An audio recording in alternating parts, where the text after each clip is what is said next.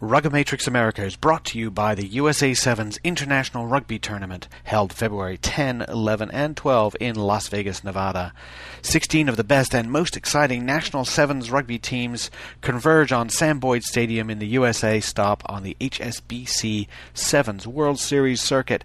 Come cheer on the U S A and all the thrilling action. For more information on tickets, go to U S A sevens dot com. And by Rugby Imports. Go to Rugby Imports dot com for your personal rugby kit or to supply your entire team. Rugby Imports dot com.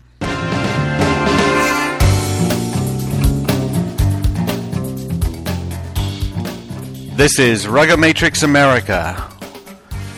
Welcome, everybody, to show number sixty-eight. This is Alex Goff from Rugby Mag dot com, back from New Zealand and back in the... the the cool embrace of the United States, and happy to be here. And happy to be back on the show with uh, Bruce and Patton. And hey, Bruce, how's it going? It's rainy here in New York City, very similar to what it is in New Zealand, but very nice, and that's good. Welcome back. Thank you very much. And, uh, and Pat, did you miss me? Yeah, of course. We all did. Yeah. Well, we're back, and, and before we get into the show, I just I just want to uh, um, say first of all that, that my trip to New Zealand was was really enjoyable, and I wanted to thank um, a, a number of people who were who were just really nice to me, and and, and uh, there were people from uh, Tourism New Zealand and Venture Taranaki. Uh, were were really great, and, and even the people who were working in the the media li- liaison offices At uh, at Stadium Taranaki were just outstanding. Uh, saw a, a, a lot of the country, and and uh, you know the, they have the the slogan in New Zealand is the Stadium of Four Million. They know that they're a small country. They got criticized perhaps for being a bit too small for for a, a world championship like this, but so they decided to throw everything they have into it. And uh, the the towns, the smallest town you can drive through, has flags of all the countries all over the place. Uh, there were in, in New Plymouth, there were United States flags everywhere, and and the the fans were welcomed, the players were welcomed, and um, on that level, it's just that they really showcased their their country uh, beautifully, and it is a beautiful country, and I uh, got to see quite a bit of it, and I was really happy. Um, But we also had some rugby games going on, and we're uh, sitting down and talking about this right after the United States has played Australia, and uh, Australia won sixty-seven to five, and pretty much near the end of it, uh, as happens with a lot of these games, once the Wallabies touched the ball, they were they were going to score. Um, But uh, Bruce, I wanted to get in with you about uh, statistics and, and, and, and some of the analysis of the game. But my first, my impression. What we wanted to see was the the U S A play hard, and I think they did that. And I think that first ten or fifteen minutes, they really, they really raced into that game, and they tried to hit as hard as they could, and they tried to put everything into at least playing with a lot of passion. And because most of the fans there, thirty-three thousand plus fans, an awful lot of the fans were either uh, American or they were not Australian. There were a lot of fans cheering for the U S A, and I think the, the Eagles got the fans on their side simply by playing hard. Uh, but, you know, that's not all of it. They still lost sixty-seven to five. Yeah, I mean, I the Eagles definitely played hard. They threw everything they had into it. They, you know, they wasn't – I don't think that anything is due to uh, lack of effort. I will say that, uh, you know, and, and I've criticized this – show after show, the preparation and lead up to the World Cup has been nothing short of a disaster because we didn't play our top team and and and give them opportunity to play together. So the two worst offensive performances from a yardage standpoint were by the United States. They gained one hundred nineteen yards in this game and one hundred nineteen meters, and most of them were on that break by Usez. And then, but they had fifty-five percent territory, fifty-five percent possession. And it almost seems like the the offensive plan is to slow the game down to a complete and utter crawl and try to try to try to stop the other team from scoring by by not doing anything with the ball. I, I don't. I, there's no rhythm. There's no nothing. And it's not like they don't have the players. And it's just that they haven't played together. And and there's nothing there. And then against Ireland, they had one hundred fifty-eight meters. fifty of them were Paul Emmerich's inter- interception eighty-one minutes into the game. And again, it's it's a lateral attack that it, it really hasn't hasn't produced anything offensively. Now, and the reason that is is because offense takes offense takes a little bit of time to get right, because there's a ball involved, there's multiple skills involved with rucking and ball placement, um, with passing and timing and those things, whereas in defense you don't have the ball involved, and, and, and really the one skill is tackling and, and communicating. So there's you're able to get your defense to be correct. And and even with a decent defense, you know, the U, the U S causes knock-ons, and they didn't bring a tight head prop, so they can't scrummage worth a damn.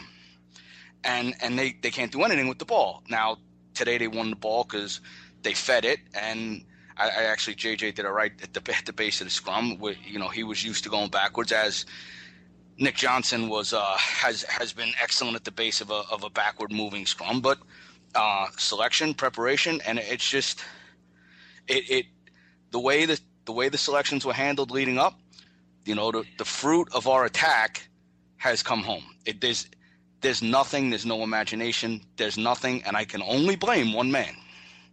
That's the head coach, and that's it. You know, Bruce, we've been we we've been talking about this team for all year, and talked talk to Eddie O'Sullivan several times about it, and say, well, what, well, what about, you know, you, you can pick something and say, why why did we watch a game where you box kicked half the time? And he said, well, we wanted to be sure that we had that in our repertoire. We know we can do that now. We know we can get out of our end, but that wasn't it. The, the box kick is is a from the beginning tactic that they use, which led to um, Australia's first try, I believe, was or maybe second try was was a box kick to nowhere.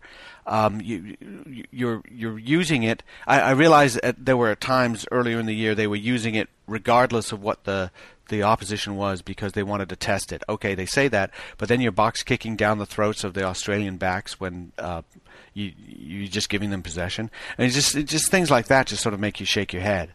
Um, And and and the the the you look at other teams, you watch them, you know, whether whether they're on the break or they've got possession in the twenty-two, and and it's slow ball. Either way, they've got options. They come up with stuff. Uh, the U S A and and, and I want to I, I don't want to harp on it too much. I think the players are executing as best they can. I think the players are working extremely hard, and I don't think the pattern that they they follow, there is there really is no pattern, and this is this is Murray Mexted, right? The, the the former All Black, one of the greatest number eights of all time, and runs the Iran's academy, saying right at the end of the game, there is no real plan. It's not me saying it, right? If you if you want to go to somebody who's who's actually played at a high level, go to Murray Mexted. Murray Mexted's watched a lot of international rugby games. No real plan. Well, at the end of the day, Alex, when when you take a look at it, the players absolutely in the Ireland game and in the Russia game threw U S A Rugby a complete lifeline. These guys have performed. Their lead up has been I, I, what I, I still it still to this day baffles me why we didn't play Japan Full Metal Jacket, why we didn't play these teams Full Metal Jacket. And when I say Full Metal Jacket, I'm not saying not playing injured players. I'm saying put the best team that you feel out there out there and play the game. You know, the Rugby World Cup, I understand that we're trying to win a game against Italy and that we can qualify for the World Cup, and there's a short turnaround and all that. Bottom line is the I R B has put in, let's say over the past four years, close to four million dollars, if not four million dollars or more. So we have four games in their marquee event, and we choose to tank one of them based on the selections. Not not to say that the result would have been much different or a whole lot different if, if the other guys had played. So I'm not saying that. I'm just saying that it, it's very similar to going to an N F L game when a team makes the playoffs and they tank a game. And in the N F L, when you buy the two preseason games, seven regular season games, and in a tanked game, you basically thirty percent of your of, of your tickets have been tanked. and and now you know now now, now the United States chose to tank a, a game for thirty-five thousand fans. Well, uh, and denied the opportunity to their starting players to play in that game. Yep. And I understand that we're trying to beat Italy, and I understand that there's a lot more at stake with this. And I and, and hey, if it comes home to roost, and one of the guys on Game Line said, hey, if that happens, then everybody will forget this. And I agree. But this was not a memorable performance like South Africa was in oh seven because of the of the tremendous Ngwenya try. But there was there was there was nothing memorable about the game. Usez made a really nice break, and Gaggiano scored a try on a, on a scrum going backward, caught him by surprise. It was a really nice play. But other than that, we didn't look like anything, and we had fifty-five percent of the possession. one hundred nineteen meters, well, okay, fifty-five percent of possession, and also how much time in the twenty-two? We came away with nothing. Yeah, ridiculous. But but the, the percentage of uh, possession is partly because uh, when, when Australia touched the ball, it took them nineteen seconds to score a try, and and it took the United States nineteen seconds to pick the ball up and go three meters. So, you know, of course they're going to have the possession numbers. Uh, Pat, let me bring you in on this. And uh, um, first of all, I want to I want to ask you a question, which is, you know, had had they run out the same team that had played Russia or the same lineup that had played Ireland, which is a slightly different lineup, um, would the score have been any different? Yeah, I mean, I, there's no doubt in my mind. Score would be different. I mean, you look at it, the Eagles, in, you know, we seem to be doing a lot of booing right now, but they were competitive for the first thirty minutes of the game. Um, I'm not a math whiz, so I can't come up with a percentage because we're throwing a lot of a lot of percentages around, but uh, that's somewhat near fifty. Uh, so in that, a lot of that's emotion and a lot of that's whatever, but they played some good rugby, and they did it for thirty minutes, and they were in the game. And then there at the end of the first half, the floodgates opened, and they realized they were playing Australia and that there was no way they were going to be able to keep up, and all the other mental factors came into it. But for thirty minutes, they played really well. Now, there's no doubt in my mind that this midfield was terribly weak to what they could have put out. Um, you know, we haven't seen Junior Sifa in a long time. Not that he played poorly, but he certainly didn't do anything to wow you. Um, Tyanosa didn't do anything to wow you. Um, and we, I think it's fair to say we all know we have better centers than that. I think it's fair to say we all know that James Patterson and Taku Ngwenya are night and day better than what we had on the wing today. Um, yeah, they definitely could have had a better score. Would uh, Australia eventually run away with it in the end? Yes, they would have. But could it have been more like the Ireland score, or could it have been thirty to ten instead of sixty-five to or sixty-seven to five? It could have been, but at the end of the day, what does that matter? I don't know. I'm not. I'm not. For one, not complaining about the selection um, because I, I agree with the. Let's get. We the U S has never won two World Cup games in the same World Cup. Let's go ahead and do that. Let's try to do that. I'm not saying we can or we will. I disagree with the selections for Ireland. I didn't agree, disagree with the selection for Australia um, because I think that the you know you have to target that Italy game as a winnable game. Go out, win it, try to qualify for the next World Cup. And guess what? Next time, if you're in the next World Cup and you're already qualified, and that means we're not having to play this tight-laced game, um, or the coach doesn't think we're having to play this tight-laced game leading up to the World Cup, we can actually go out there and try and score some tries, beat some people, and get a better draw. So our goal next time around isn't just to beat one team and maybe two. It's how can we get into the quarterfinals? Because this time around, we had to play such a tight-laced game leading up to it, or at least that's what Eddie O'Sullivan thought. That is part of the reason why we resulted in the schedule we have. It's a, a tough draw. Only one team that you really think is all that winnable. The uh, the, the the draw and the, and the turnaround on four days is, is tough on them. And and I, I wanted to uh, on this thing about whether we should have picked these guys or that guys. You know, um, I I, don't, I actually don't think it the the score in the end would have been significantly different. Um, you talk about the South Africa game, Bruce, which I, I believe was something in the order of sixty-four to seventeen. Um, it, it wasn't all that different, that South Africa game four years ago. I just, you know, I, I want to give listeners an idea of what I'm thinking, and uh, when we talk about the, the approach or the tactics or, or, or, or why it is that, that the selections based on this thirty players aren't going to make that much difference. It's because of the way they're playing. And and let me let me put out a, a couple of things. Early on in the game, U S A wins a line out, and they send a flat pass out to Junior Sifa, uh, who catches it on the run and breaks through the gain line, gets them started going forward. Later in the game, Uh, there is a, a a break. I think it was Usez ran a break. Quick ball out of that break. A pass out to Malifa, who put an inside pass into another player, and I think it may have been Sifa again, but but an inside pass to another player, and that player broke through the line. Um, that attack ended with a knock-on. And then another time in the game, I saw a switch move. Now, the reason I bring those up is because those are the only times I see, saw those things. They all produced something. They all broke the gain line. They all got the team going forward. And then we never saw them again. And we talk about, you mentioned Kevin Swearin on the wing, Colin Hawley on the wing, Blaine Scully at fullback, Tyanosa at outside center. First of all, Tyanosa is not on a, on a rugby team because of his defense. He's on there because he is an electric runner. We never saw him light that spark. We never saw any of the wings really run with with any kind of uh, space at all. Uh, we, you know, I've talked to Blaine Scully about getting into the line and being in, at- in attack. When he's in the line, he's trying to fill in for some defensive player who's out of position.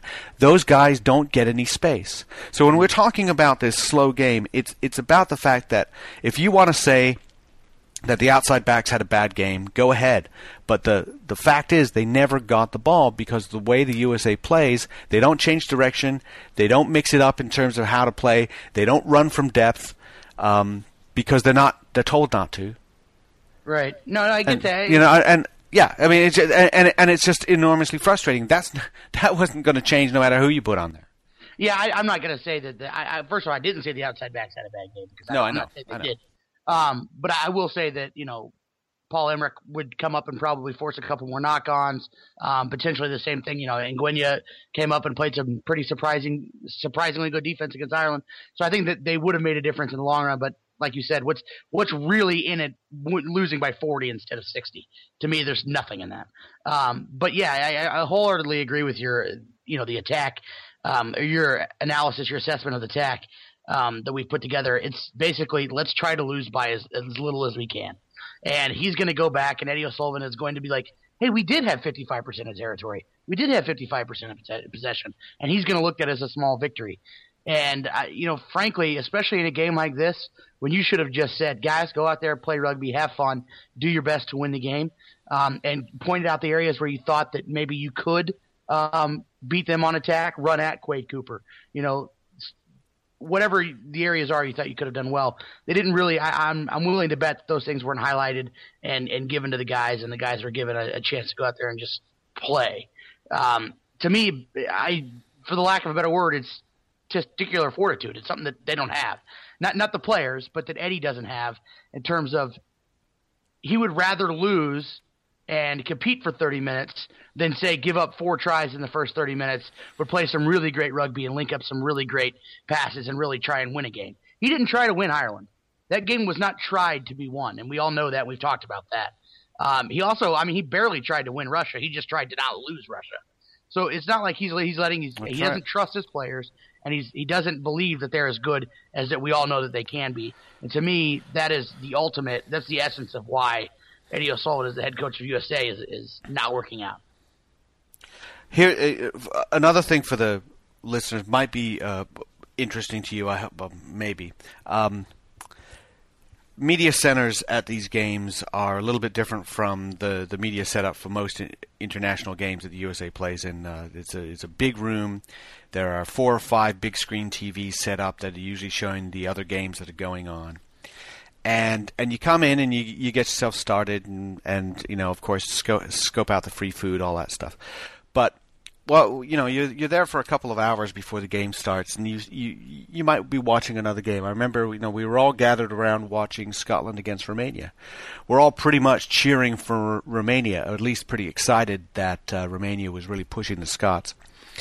Now, we hadn't seen the whole game. Basically, everybody there saw maybe the last fifteen minutes, but everybody there had an opinion. They all had an opinion about how well Romania was playing, and, and everybody was happy about that. And as the story started to build about um, the lesser teams losing close games, and you're talking to the press, they start saying the I R B's got to be happy. The I R B's got to be happy because they've invested money in in these these tier two countries, and they're coming in and they're, they've got competitive games. And more than that, forget about competitive games, competitive scores. So you go back to the U S A Ireland game. It ended twenty ten. It doesn't matter whether the twenty ten, the ten points were scored in the first three minutes of the game or the last second of the game. It doesn't matter because everybody looks at it and says, it ended twenty ten. Wow, that was pretty close. Good for the U S A. They must be happy with that. That is what it... twenty-two ten. Sorry. Mm-hmm. And, um, but it, it, it didn't, it doesn't matter anything above that, so that that world opinion is basically, and and Bruce, you're absolutely right, nobody re- will remember the sixty-seven five with Australia, because in a way it's what's expected, and they know that the U S A selected down, and they just sort of say, okay, don't worry about that. But what they see is, oh, they won a game, and they don't know the history about that, and, and the expectations, and we feel that perhaps they, we feel that they should have won that game. You know, I think it should have been twenty-six six. Uh, they won a game against Russia, and they were close to, to Ireland. So, hey, they're doing well. They and that's what it's all about. Bonus, they should have gone out for a bonus, pound, a well, bonus sure. point against Russia. They should have gone out. They should have gone out for four tries, get the bonus point, hope that now this is a, pretending that the Ireland-Australia game doesn't end the way it does and that Australia wins like they're supposed to. And you hope that there's a three-way tie at the end of the day because you've gone out and got a miraculous win against Italy and you force a three-way tie and you're trying to get into the quarterfinals. That's what you hope that they would do. But that was never in the mind of Eddie O'Sullivan because there's no way the Yankees could beat the mighty Irish. So let's just go out there and keep them from putting up a big number. To me, that and that's been the case with Australia. That was a, let's get this Russia win. It doesn't by how much. Let's just win. But let's, God forbid, let's not go for those four tries because we might drop the ball and they may take it the other way. Yep. But then then, then why are we selecting Taku Ngwenya at all? Right. Why why why are we select, why do we have Tyanosa on this group of thirty when we we do nothing uh, in our game plan to to feed into what his talents are? Um, no, I'm, I think we all agree here, so. But even if it's even if it's part of the game plan, they've never been given the opportunity to get into a rhythm to do it. You know, Taku Ngwenya could have played in Japan and didn't. You know, they, it's when when you don't select your team, you could practice together a bit, but it, it's not the same as playing in a game. And and possibly they've been, you know, really working with that team, that that quote unquote first team, and training them on the side to prepare for Italy for the past, um, you know, nine, nine or ten days, and and if they haven't, and, and they focused all their energies on Australia and focused on this team, the longest preparation time that they had in the World Cup, they basically used for their B team. And and now, that, and and if they haven't really used the team that they're going to play Italy with much to train and and train to beat Italy, then they essentially have a four-day turnaround, except they're rested. And, and hopefully that the offense doesn't particularly sputter. I mean, um, we'll see. I mean, Georgia Georgia put up seventeen points on Italy. I mean, uh, sorry, Russia put up seventeen points on Italy. And it just seems that, that some of the other teams, I think that we have the ability to, to attack a lot better than we do. And I think that I think that the players are hamstrung. I think they're defending well, and I, I actually think that – I thought Junior Sifa played all right today. I thought Nesse Malifa played all right today. I thought Tim Usez played all right today.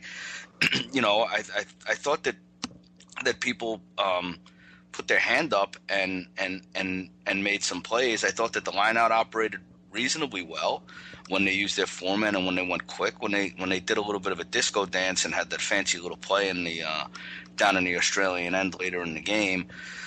Yeah, that was threw the, threw the ball as if it was to Australia. I, I just no, it was think horrible, was, yeah. I think that – and and and then the other thing is we gained one hundred nineteen meters of offense. You know, Paladino was on – Paladino was playing flanker and, and Radeki Samu was playing on the wing. It was almost like, you know, when a team travels short to – to a to a game, and, and in the B game they may have smashed the team in the A game, and in the B game, all right, put this guy on the wing, put this guy at flanker, and you you know you don't really care what position he plays, and that's what they did to us. That's essentially what they did to us, and we still put up one hundred nineteen yards of offense. and it was the worst offensive performance in the World Cup to date. And and had it's it's just baffling to me, absolutely baffling. And I'm not blaming the players at all, because I think that the players have done nothing but do U S A Rugby proud. And I think that that this they have been they've been stifled by I, they've been mentioned- stifled by a lack of. They have no rhythm because they haven't done anything together. You mentioned that line out, and I think that that's just another example of – because if you look at the line out in Ireland, it looked pretty similar to what you saw here. You got to have sixteen dummies before you throw the ball. Why? Well, because we don't believe we're good enough to go up and win the line out. A line out's not a scrum. We should be able to beat anybody in the world and be competitive in the line out, period. John Vandergiesen's a great jumper. Hayden Smith's a damn good jumper. You should be able to go up and win your own ball against anybody without – having to do fourteen pirouettes before you do it. And to me, that is another sign of somebody making a decision, and I'm going to assume it was a coach, and I'm going to assume it was a head coach having a hand in it, uh, that we're not good enough, so we've got to somehow fool them out of uh, and fool them into winning a lineout. I, I, I would think that that was that was just something. It might have been something that they had in that the guys called. I, I'm not going to – I think you do need options in, in the lineout. I thought that – for the most part, I think the the lineout operated a lot better than we would have expected it to, and and I and I also think that we should be able to scrimmage with anybody in the world. I mean, we should have taken a tight head and we didn't, um, and and and I, but I think that we should be able to scrimmage with anybody in the world. I mean, Romania scrimmaged quite well, Georgia has scrimmaged quite well, Canada has has performed exceptionally well, and they and and they don't have a, a good scrum or a good lineout. And but they've performed exceptionally well and played some very entertaining rugby, and the United States has played very gutsy rugby and played good defense. But Canada played together, has a rhythm, knows how to play, even had some disappointing performances in the lead up to the World Cup against the United States, and and um, but they they kind of pulled it together because they continually play with their team and, and kind of believe in, in the team and believe in themselves and don't make a whole lot of excuses. They have people who go back to work, and and, and I would and I would say that uh, you know, I wish that we had we had approached it that way. I, you know, I, I don't I don't think that everything was done in the best interests of the players. I think that everything was done in the best interests of the coach having a built-in excuse as to why results came out the way they did. And now, thank God those players gave them a win and gave them a magnanimous performance on defense against Ireland. That, you know, the what we're, you know, just to clarify, see, because I think we're all in agreement here. You know, the, playing hard defense, playing a full eighty minutes, all that stuff, that that's that's totally on how hard the players work building up to this, how hard they work on their own as well as in in training. And and as you said, Bruce, the players have provided U S A Rugby a lifeline. The players showed up and they did everything they could to make sure that the you know they competed. And and the fans want to see that, so the fans are going to be happy in some way. It is not you know, it's not even forget about champagne rugby, you know, it's not ginger ale rugby at all. But the players have done everything they can to put the U S A in the best position they can. Um, their game plan is not satisfactory, um, but defensively they look really good um, overall. Uh, you know, you, uh, how many of the tries they gave up against Australia were were from uh, turnovers or turnovers running into uh, penalties? I don't know. Um, players who played well, you mentioned a few of them. Junior Sifa, uh, you know, he's a good player. He he's he's a small inside center, but he's he's he gets through the gain line. He can play some defense. Um, uh, Blaine Scully, I thought had had a pr- pretty decent time, and and you know, uh, I'll just talk about him in, in a little bit. Um, Nesse Malifa, I thought had one of his better games at, at fly half. He's you know his his confidence had been so undercut, and he. You know, he'd been injured as well, and, and I think the the rest did him good, and I, and I was happy to see him play. The guy in the forwards that really stood out to me um, was Scott LaValla. And and a couple of things, you know, yeah, he, he was in he was in support on Usez on that break, and you know, it was more the fact that there were a couple of moments where there was something going on on the wing. There was the kick to the wing that um, where the Eagles were looking to try and score a try. The first forward there was LaValla, a lock. And there was also uh, a defensive situation that they were trying to make it. They gave up a try in the in the corner off a scrum, and the first forward there from a scrum was the lock, LaValla. And I and I saw him arrive at places and do things much more often than I saw a lot of the forwards. And I'm not running down the forwards; I'm just saying he stood out for me on that. Um, one thing that I thought I, I thought was hard done by for the U S A was the yellow card on Blaine Scully. Um, he, he was yellow carded for a deliberate knock on. Um, it was a pass that went right by his face, and it looked to me like he just threw up his left hand to try to catch it, and and knocked it forward. And And, you know, here here's a situation, and I realize that there's more than one situation here, but it's sixty to five at this point. What gain does the game have to give a player a yellow card on a knock-on? And I've seen a lot of uh, tier one nations where that kind of thing comes up, and they don't give, they don't even give the penalty for a deliberate knock-on. They just say it was a knock-on. But here he makes an uh, assumption that in that split second, Some some player from an, an American player that referee Nigel Owen's never seen before is going to in that in that you know one quarter of a second is going to make a decision that he's going to knock it on deliberately. It just didn't make any sense to me that um, that he would have done that on purpose, and and I think it's unfair, and I think that speaks to one of the issues that runs into uh, the way that the U S A is refereed in these kinds of games is rubbing salt in the wound. It's sixty to five, and then you yellow card somebody.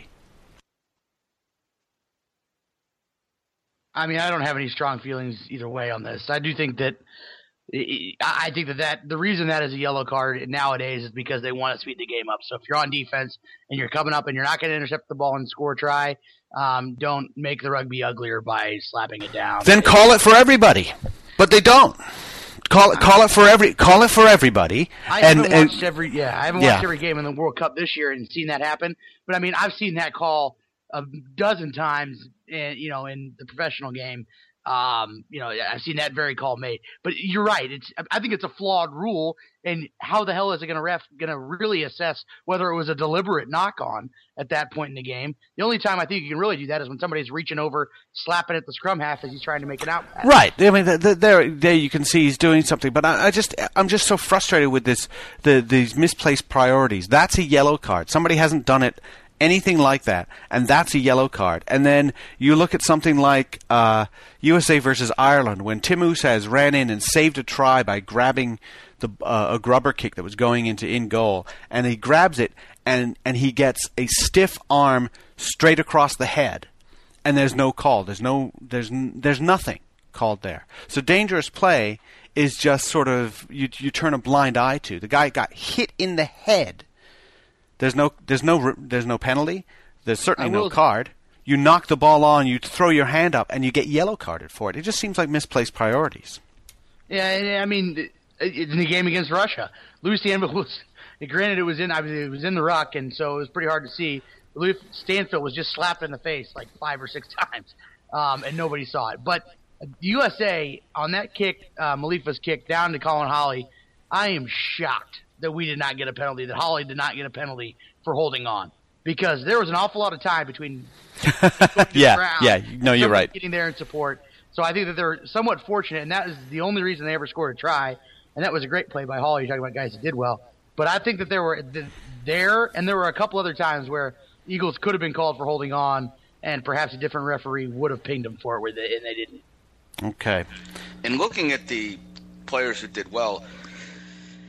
You know, I mean, I for a guy, you know, I always kill Pittman, but you got you got to give him credit. He made five tackles, missed none, didn't get penalized. Louis Stanfield, the man, the myth, the legend, love the guy, played for a few minutes, made five tackles, had a stolen line out, and, and, and two carries, and, and I thought that that was that was relatively that was a relatively impressive performance. And as much as as people are, uh, you know, as, as Anaki Basari.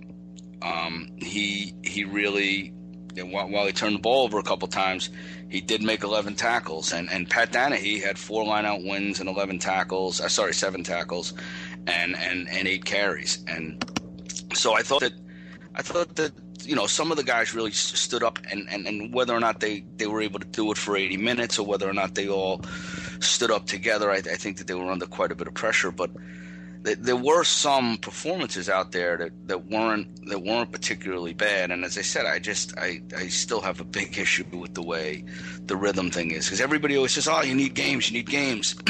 You got to get ready, you need games, you need games. And then we have an opportunity to give our guys games, and, and we don't. No, we don't. Uh, the the games and the training together, it, but it, it all has to be for a purpose. And, and I think you made a great point, Bruce, about the you know the, the fact that when we had the opportunity to put something together and, and bond it together, it, we were still looking at players, and th- and that leads partly to um, one of the criticisms that can go toward the idea of having Um, an overseas coach, and and Eddie O'Sullivan is much more familiar with the American game than m- almost any overseas coach.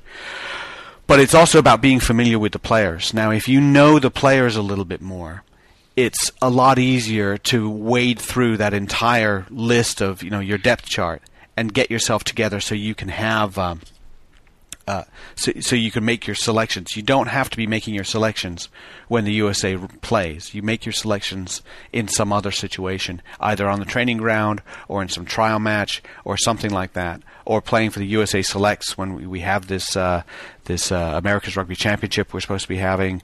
Um, whether that survives or not, we don't know. But um, it's real. We've seen it now with several coaches in a row that coaches show up in the United States and say, well, I know I picked this guy and I picked that guy, but I've got to see him. And and the frustrating thing to see the United States run out and have uh, and be told, well, we don't even know if this is the best guy. We don't even know if this is the fourth best guy at this position. We just need to see him play. That's very frustrating for the fans. Now, World Cup, I think we've got we've got close to our thirty, and I, I know there's arguability on some of those, but we've got close to our thirty, and the fans behind them, and I think that's great. Um. Let's see more Glendale uh, games. Let's see. I'm not saying that there's a million clubs yeah. in America can do that, but let's get the, the, the Super League All-Stars who aren't in the top thirty playing against uh, you know these guys. Everybody knows mostly Timoteo is a great player. He could probably give Mike Petrie some problems at scrum half. Let's let's see some more of these domestic games. A, they're cheap, and B, it gives you even it doubles your selection, your ability to see everybody. Yeah, uh, I, I I don't know that I would go go that way, but I I would definitely. Trial matches, you know, every coach is different. Everybody does things their own way. I'm not. I'm not gonna. I'm, I'm not gonna criticize the the the process of it. Or you know, some guys like to play a lot. Some guys like to drill a lot. Some guys like to hit. Some guys don't. You know that that is that's that's really up to the coach and what they think is best for the team at that moment. I, I think the biggest problem for me was that they they actually did have opportunities to play and didn't take advantage of them, especially when they were playing quality opposition like Scotland Day, like England Saxons, and and teams where we could have found out who are we, what do we need to get ourselves together in going into the World Cup, and how can we fix it. Instead, we chose to make the, well, it's a development, and you got to give everybody a game, and you got to give everybody a look, and you throw them to the dogs. And then the guys who are your top team don't really know what they can do against top teams. And, you know, I mean, hey, and going to the World Cup and getting an opportunity to play Australia, basically our our guys who have worked hard to earn that number one jersey got a chance to play in front of thirty-three thousand fans in New Zealand, in Wellington, in the World Cup, and were ripped. And it got ripped away. For what? Well, part of that's got to come down on the shoulders of the I R B. I don't listen. This is the first World Cup I've really gotten to pay attention to because I'm uh, relatively young, following in the uh, you know in following rugby. But uh, the scheduling thing is just an. How can you justify? I understand how they justify it. Well, we need to get the maximum pro- broadcast dollars so we can give that out to these developing countries. But it's not a competition. It's really not, because the I R B is forced people's hands and selections, uh, you know, and I think that Samoa certainly got jobbed because they can beat Wales, and then they've proven that they could they could have done it. And who knows, that with a few extra days, perhaps they could have. I think it's ridiculous the scheduling format. I don't know that it's always like this, but if it is, it's something that seriously needs to be addressed. Well, I wrote something about this earlier, and, and it all stemmed from nineteen ninety-nine, where what they did was they played every game on a Friday, Saturday, and Sunday. So they had uh, the rest of the week, there were no games, and and in a, in a tournament where they really didn't have a lot of marketing momentum to start with, the momentum kept getting sucked out of the, the tournament. They realized that they needed games almost every day. So they staggered them, but you can stagger them and still have uh, people uh, give people a reasonable uh, rest. And the, the the I looked at it, and it wasn't that hard for me to come up with with a schedule that would give everybody games with five days rest in between. Uh, except they uh, some of them would get a bye. You know, you'd get a bye, so you'd have one rest where it might be nine days. But right now, that there is a huge dichotomy between the Tier one nations and the Tier two nations in terms of who gets short rests and who gets long rests. And the, and the Tier two nations get a lot more quick turnarounds than the Tier one nations. And, of course, the Tier two nations are least positioned to, to, to handle it. You know what? In the ninety-nine World Cup, the problem was they had five pools of four. And then they had a, a, they had a, like an, yep. an off playoff. They had, they had a, a secondary tier of playoffs. The ninety-nine World Cup was a disaster for many reasons. The way this is done, while it is unfair, is the only way they can do it. It's the no, only it's way. I, Alex, I understand what oh. you're saying. Alex, I understand what you're saying. The bottom line is no one wants to see Namibia against, you know, Russia or whoever on a Saturday. They don't want to see it. That's how, not. The, that's how, not. The, how and hard, I don't care. It's not. How the hard is it game. to avoid that? How hard is it to avoid that? It's Alex, not hard at all. You know what? France tanked the game against New Zealand, which is, you know, relatively shocking with, with their selection. I, hey, look, I don't know what they're going to do. They have to do something. Um, you know, obviously that you, we don't want them to make it a sixteen-team tournament, uh, which is what it had been prior to ninety-nine. So I think that what they're doing is they're, they're trying their best, and and and and, and, and it's not ideal. It, it isn't ideal for the Tier two nations, but you know, it's like it's like when boxing, you got to knock the champ out, knock the champ out, and, and you get a little love. All right, so well, we've got a. Ch- boxing is the most ridiculous sport on the planet, so let's not go there. All right, so I'll go. We'll we'll talk about you know, and and, and when you say you got to knock the champ out in, in boxing, that was back in the forties and fifties and thirties and, and twenties when when there were two sports that people played, baseball and boxing. Any good athlete played those. Everybody else was, you know, was not at the level of those guys. Can we say the Eagles went in for a Victor Ortiz hug right after halftime with Australia, and then they, they cheap shot him with a with a hook? Is that can we make draw that comparison? I don't even know what the hell you're talking about. Nobody saw the Mayweather Ortiz fight? Oh, come on. All right. That one fell there.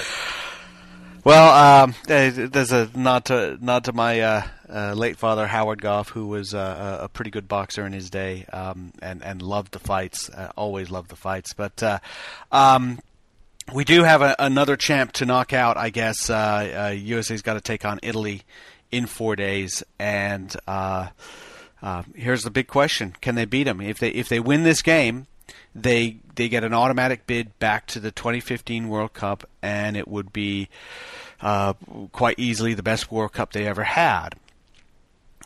Uh, can they do it, Bruce? I mean, there there is a possibility that their their lineout operates all right, and their restart when they kick it is pretty good, and their but you don't want to be kicking your restarts all that often. You want to be catching them, and and and then I.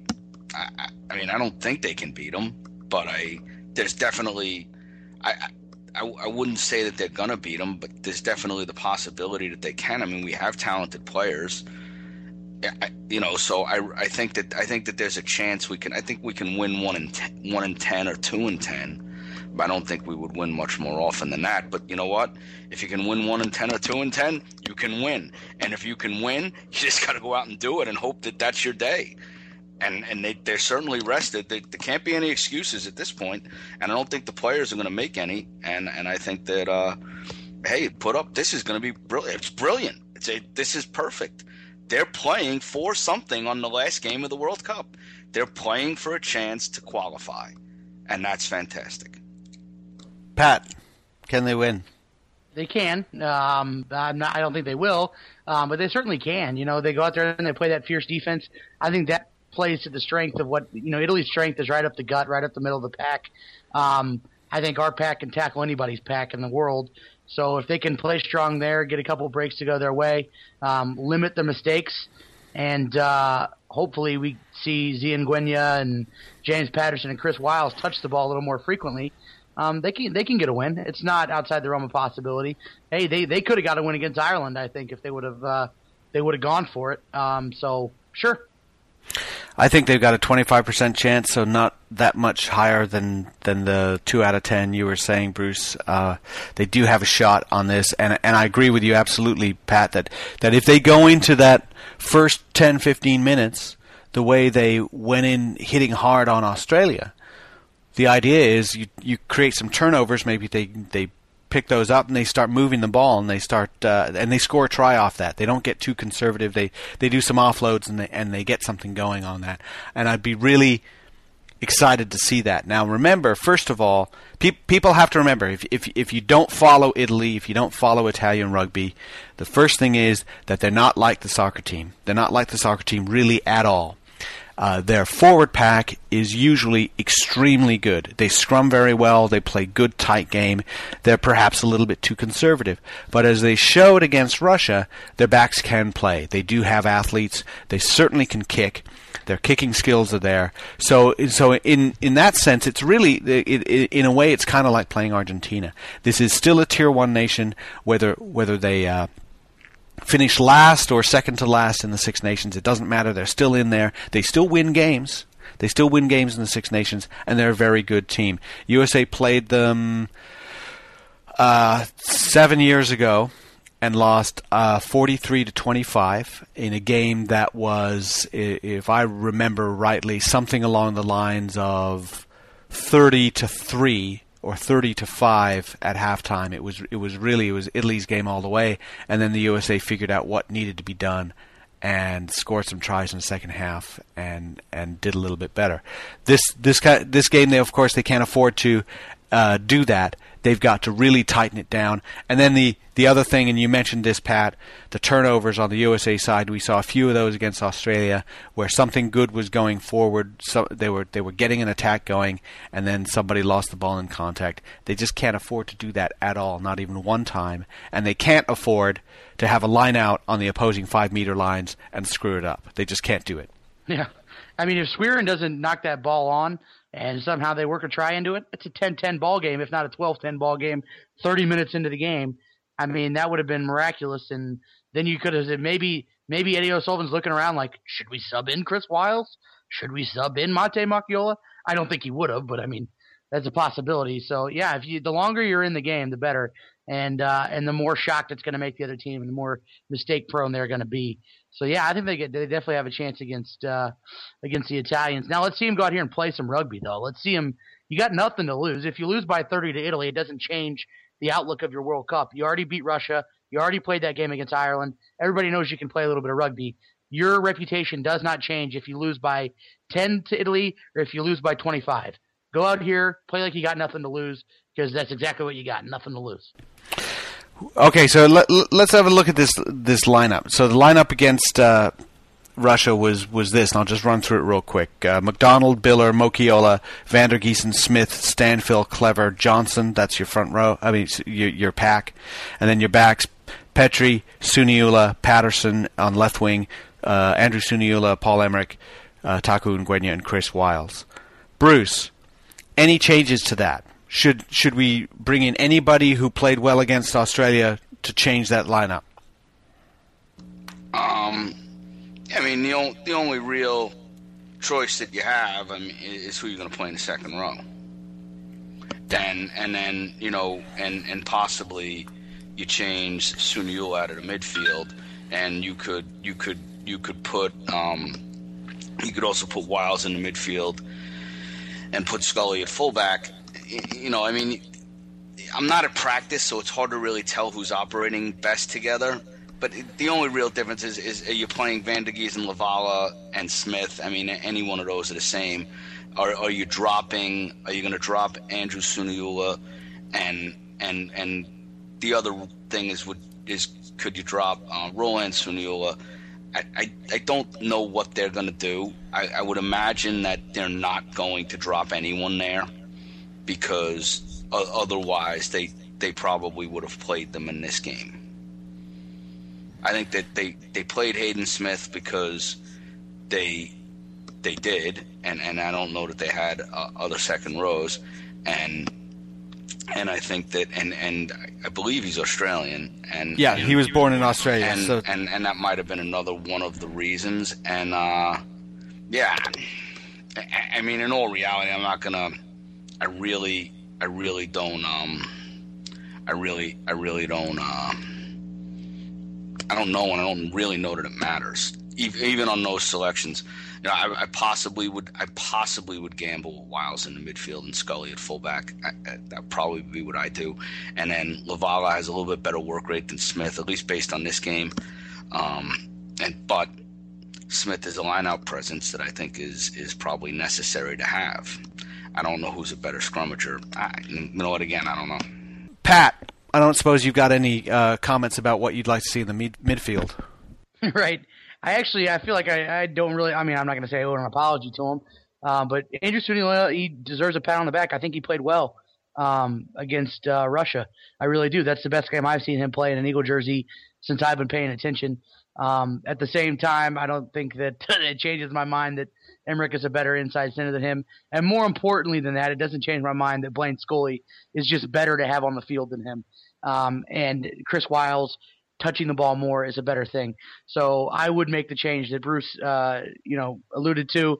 I would put Scully at fullback, Emmerich at inside, um, Chris Wiles at outside. And uh, I'm sure that Taku Ngwenya and uh, James Patterson would probably like to see something along those lines too, so they could get the ball a bit more, because Emmerich tends to be a bit of a hog, um, and, and that's good, but uh, having a hog at, at thirteen maybe is a bit of a tease. Uh, and then either LaValla, LaValla, Hayden. I think Vander Giesen's starting, period. Vander Giesen's, in my estimation, him or Mike, Mike McDonald had the best World Cup out of any Eagles. Those two have played phenomenally. Vander Giesen, there's no way he doesn't start.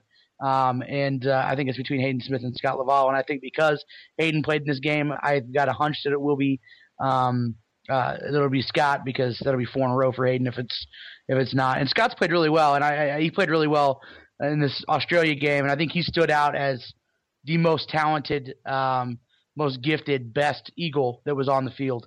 And uh, I think that I can't remember if it was Murray Mexted or somebody else that said it, um, the other announcer that said it, but talked about how they'd like to see him at seven.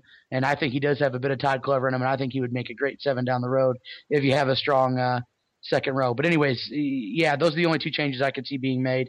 And maybe Malifa for Suniula, because um, I don't think Roland had uh, has had the best uh, you know game against Russia.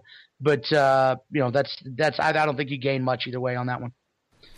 Well, I, th- I think uh, LaValla surprised me actually with his pace. So people talking about him playing seven, um, that wasn't a discussion that was being made a couple of years ago. Um, I, I actually disagree. I think that uh, Hayden Smith is going to start, and the reason I think that is because uh, they pulled him out after sixty minutes and they left in LaValla for the full eighty. So they um, maybe they rest him up for it. Well, we'll see. They'll, they'll probably rotate the two of those, and I and I agree. Vander Giesen, uh, you know, there's a there's a self-made rugby player, guys.